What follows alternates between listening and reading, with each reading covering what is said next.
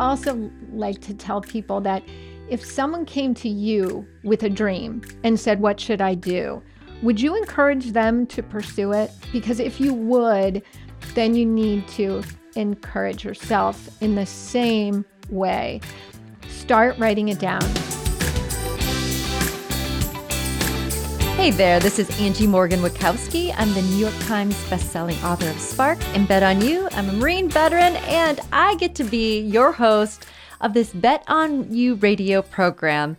Today's guest is a really dear friend of mine, very special, very accomplished, and she is here to share with us how a crazy idea that you're concocting in your mind, you're scribbling down on a spiral notebook, could actually change the world.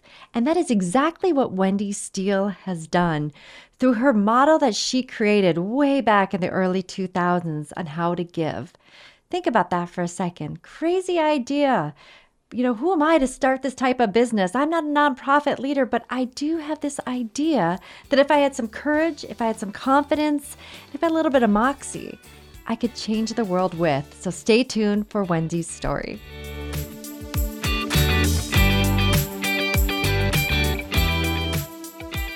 We think about business ownership, but there's also this concept of business model. Like, what type of organization do you actually want to be?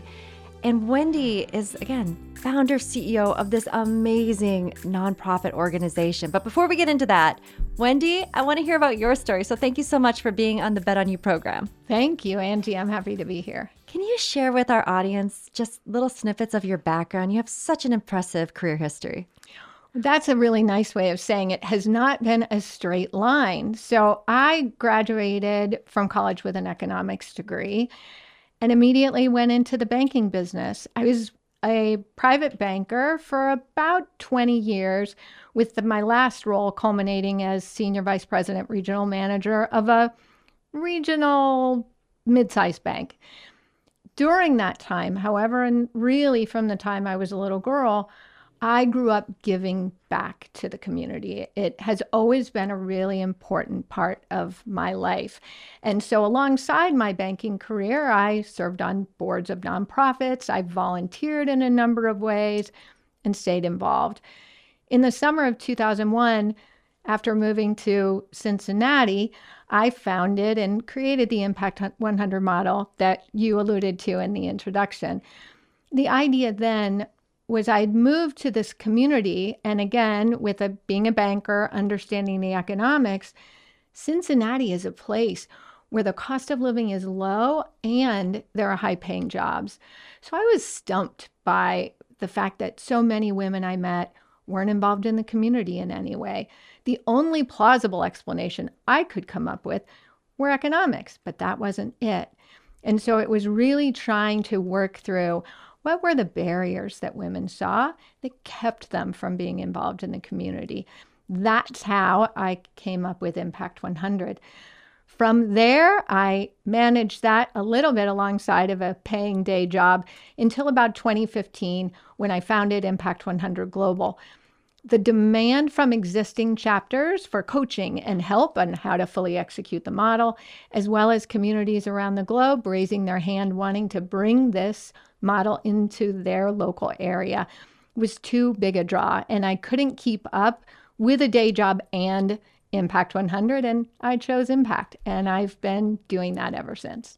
You are pretty much known for creating this concept of giving circles. I would love to, like, take me back, because we think about, you were talking about, you know, seeing women engage in their community. And I think as a mom, you know, I see women engage in communities all the time, but at a really small kind of personal level, whether it's creating a senior night party or bake sale coordinator or, you know, volunteer at the church nursery. You know, women do give. But tell us about the opportunity that you saw where women could have greater impact. You're absolutely right. You know, historically, if you think about the United States and how we grew up as a country, community service and giving back has always been a piece of it. But until recently, women didn't have a lot of career options. We stayed home, we raised the kids, and once the kids got into school and we had a little spare time, that's how we gave back. Well, fast forward to two thousand one, generations of women by that point had been working outside the home, and yet our philanthropy hadn't kept pace.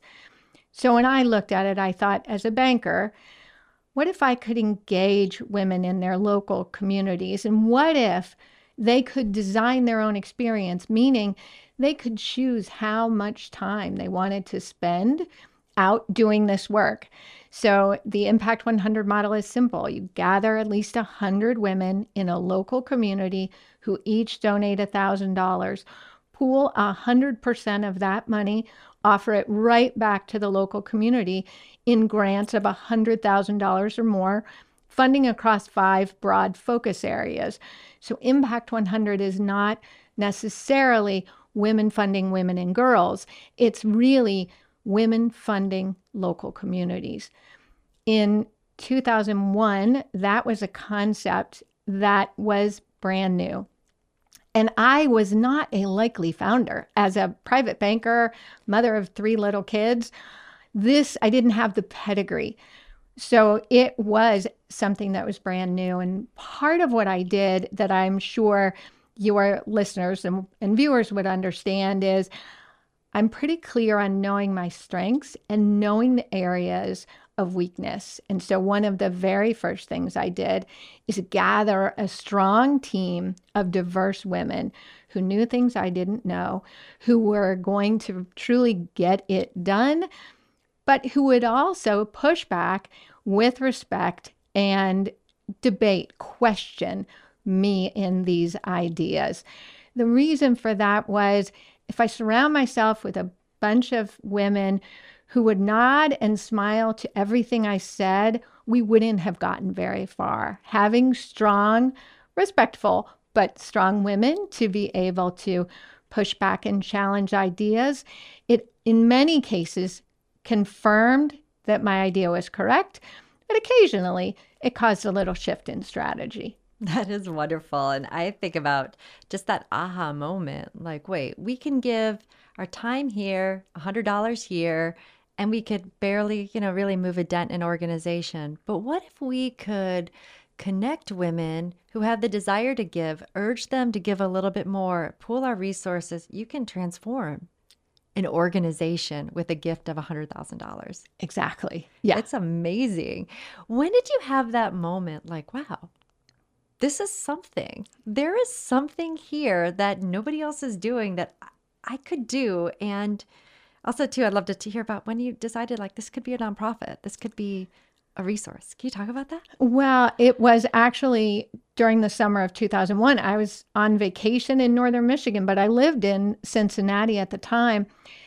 I believe that whether it's a new product, a new company, a new service, if there is a problem that's bothering you and you can't seem to get it out of your mind, it probably means you have a role in solving that problem. And that's how I felt that summer.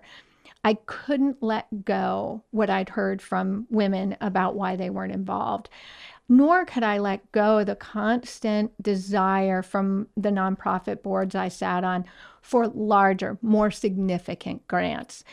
At that point, I started to problem solve. So literally, with a spiral notebook, I wrote down every barrier, every objection I'd heard from women, alongside what nonprofits had said about needing larger, more transformational grants. And when I was finished, what was on the page is what we now know as Impact one hundred. So simple and so powerful, I couldn't believe it didn't already exist. Or I thought maybe I was missing something. So that summer, I called expert friends I had in Cincinnati and said, tell me if I'm crazy. Tell me what's wrong with this. And if there is nothing wrong, we should do something to make it happen. So once I had designed the solution, I knew I was going to be a part of building it as a nonprofit. I was thinking in my mind as you were talking, it's like you're discovering gold and you're looking around like, does anybody see this? Like, is it, when you're like sitting at an idea that was like, oh my gosh, exactly, I struck gold here. And I was an unlikely person to do that for all the reasons I've said. So it was like, okay, I I do sometimes think Being an outsider is a superpower. You see things people don't see, and you imagine what's possible. And although I had done some volunteer work, I'd been involved in the community, I was clearly an outsider to doing something as big and bold as this. And I needed a little bit of a gut check. Um, once I got that, it was full steam ahead. And I love that you're highlighting this outsider advantage. How often has that been a superpower of yours? Like, because I know very little about this, I could probably be the perfect person to actually embark on this. Right. And it happens all the time. Sometimes when we're so deep in the weeds, we don't see the garden. And in this case, I was able to see the garden. I had listened closely to this notion that women had of uh, what you alluded to a moment ago, which is, I can donate fifty dollars here, one hundred dollars here. I don't know where the money goes, how much of it actually goes to the cause, don't know when it gets spent, don't have any sense that I've made a difference. So by taking a nice round one thousand dollars, that's a stop and think gift. Even someone who's really wealthy, if you ask them for one thousand dollars, they're going to hesitate for that second. They're going to think about whether or not they're ready. And it is in that connection to that one thousand dollars where the magic happens. Because if you're connected to your donation, whether you choose to get involved or not in the process, you will be connected to the one hundred thousand dollars and to the ultimate millions of dollars that have been given away.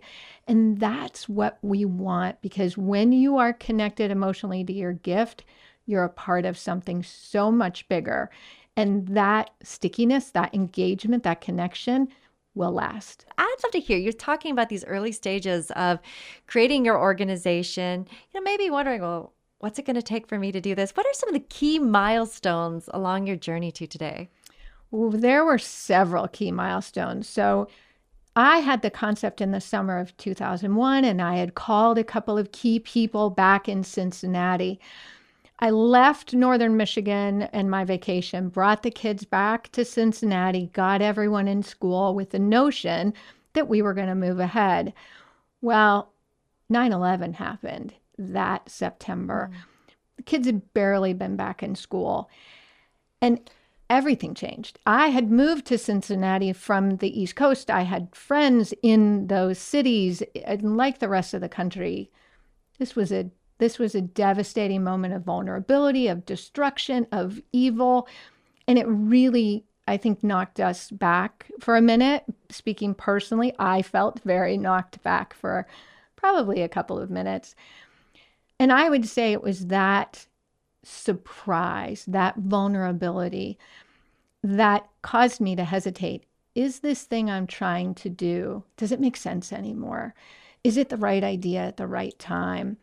And so after a lot of my own soul searching and just sort of moving on, I called together the initial board, and on October twenty-fifth in two thousand one, what they may not have realized, but this was my go or no go.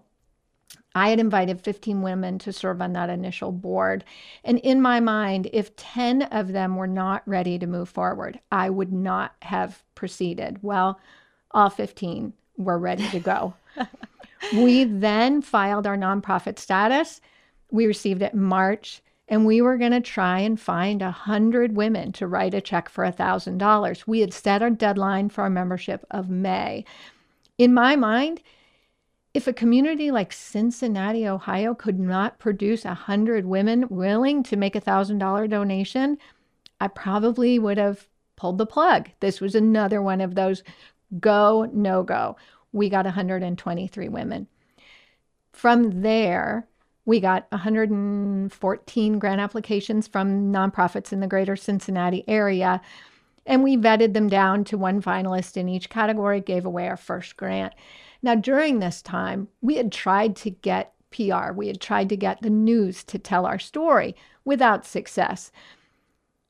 All along, in my mind, I was creating this thing for a very particular group of women in a particular city. When my home phone rang and it was People magazine calling, saying they wanted to write a story, I actually thought it was a prank call. And it turned out not to be. After that story hit the newsstands in January of two thousand three, I got flooded with calls and emails from women and some men around the country and beyond saying, this is so simple. This is so powerful. I want to bring Impact one hundred to my community. Will you sell me a franchise? Will you license me your model? Well, this was a huge milestone and completely unexpected. However, I created Impact one hundred to remove barriers so that more women would be involved in the community, because I know that when we shift from being worried about our community to actually being a part of the solution, things change. So in that moment, I had to decide, am I going to charge for this? Am I somehow going to enrich myself to do help other people do well in their community? The answer was a pretty quick and firm no, and it has stayed there ever since.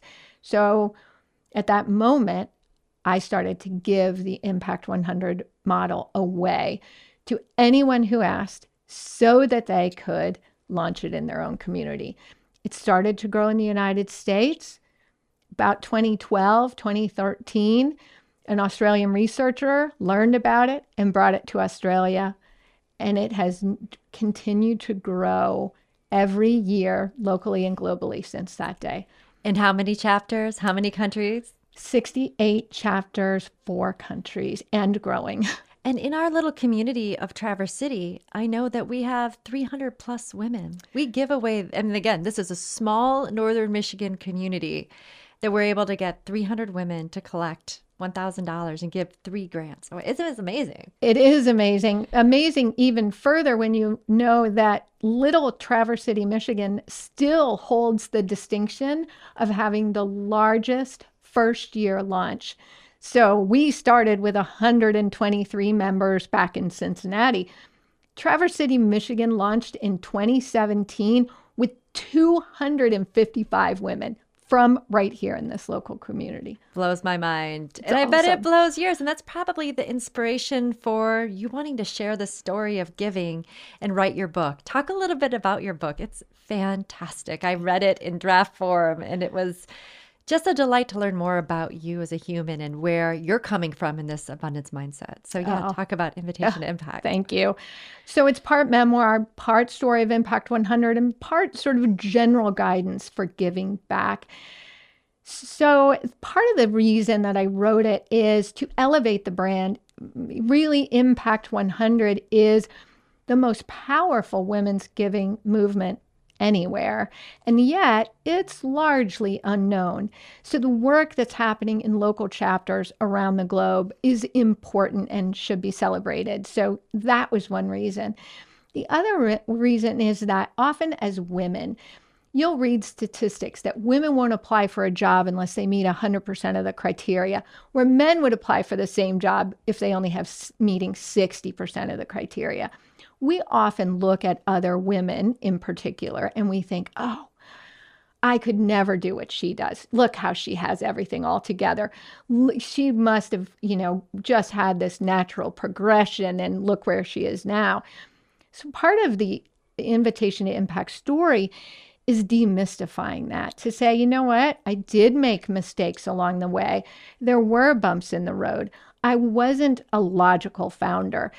And that in all of that, their success, and their success in part because it was a good idea, in part because I worked like crazy and still do to make sure that people understand the value that they already hold. And so this idea of being able to tell the story to hopefully encourage women to see their own value, to press on even when it's hard, and to understand that comparing our personal blooper reel with somebody else's highlight reel is never a good idea. I never heard it say that, but that is like the best. I've been speaking a lot to women's organizations and just having them say, you know what, what if the statement, why not me, wasn't ended with a question mark? Ex- like, why not me? like like about doubt or uncertainty. What if it was, why not me, period? Or maybe sometimes exclamation point. I would love for you, like our listeners, as you're hearing Wendy's story, I'm hoping that you're getting inspired to just go out there and start something. But could you talk a little bit about this? Offer our audience some words of encouragement. Why should someone pursue their dreams, whether it's a business or a nonprofit, or if they have an idea? What's the value in that pursuit? Oh my gosh, the value, it's, there are so many ways I could answer that, because the value is just that big. Part of it is, it's a lesson to trust your own intuition, to trust your own thought process. If you're not pursuing your dream, why are you devaluing it? Is kind of where it comes down. I also like to tell people that if someone came to you with a dream and said, what should I do?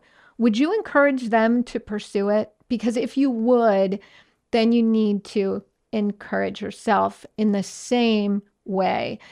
Start writing it down. If you have a dream, this is not a quit your day job and go run after it. This is a keep doing what you're doing, but explore, what would that dream look like? And get, start as big as you possibly can. I want to create something that will do, and fill in the blank as expansively as possible. But then back it down and say, but what would it look like? What would it look like to start? What would it look like to, as your book, Bet on You, says, how can I bet on this this dream? How can I bet on this idea? Not the big bets that end up crashing, but the everyday bets of, I could engage with one person. I could start here. I could write a business plan. I could.